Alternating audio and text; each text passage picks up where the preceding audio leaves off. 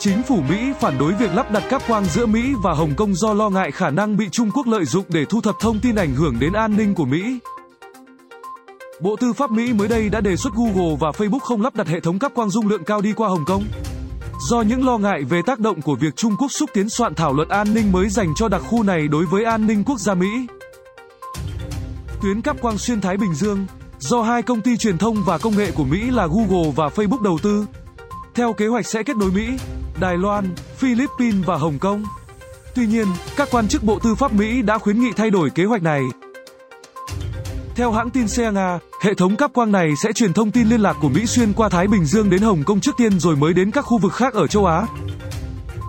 Chính vì vậy, việc lắp đặt tuyến cáp quang đi qua Hồng Kông có thể sẽ vô tình làm lộ hệ thống thông tin của Mỹ và của cả thế giới cho Bắc Kinh Bộ Tư pháp Mỹ lập luận khi gửi đơn khuyến nghị lên Ủy ban Truyền thông Liên bang.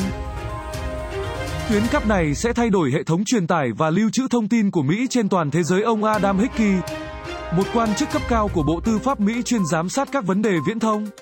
Tuyên bố Việc lắp đặt hệ thống cáp quang đi qua Hồng Kông sẽ biến nơi đây thành trung tâm kết nối dữ liệu của Mỹ ở khu vực châu Á, tạo điều kiện thuận lợi cho các hoạt động của Bộ phận Tình báo Trung Quốc ông Hickey nói thêm.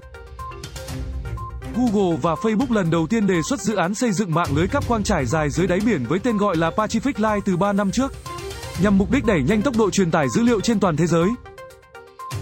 Dự án cũng nhằm mục đích tạo kết nối tốt hơn giữa Mỹ và các nước châu Á. Với tuyến cáp quang đi qua Mỹ, Hồng Kông, Đài Loan và Philippines.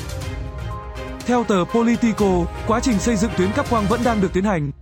Nhưng một số hoạt động của nó đã bị đình trệ khi chính phủ Mỹ muốn xem xét kỹ lưỡng lại tác động của hệ thống cáp quang đến an ninh nước này. Những lo ngại xung quanh dự án Pacific Line đã bắt đầu xuất hiện từ năm 2019, khi Mỹ muốn cân nhắc một số đối tác người Trung Quốc có liên quan đến dự án. Quan hệ giữa Mỹ và Trung Quốc đã trở nên tồi tệ hơn trong những tháng gần đây liên quan đến đại dịch Covid-19 cũng như việc Trung Quốc quyết định xây dựng luật an ninh quốc gia mới dành cho Hồng Kông.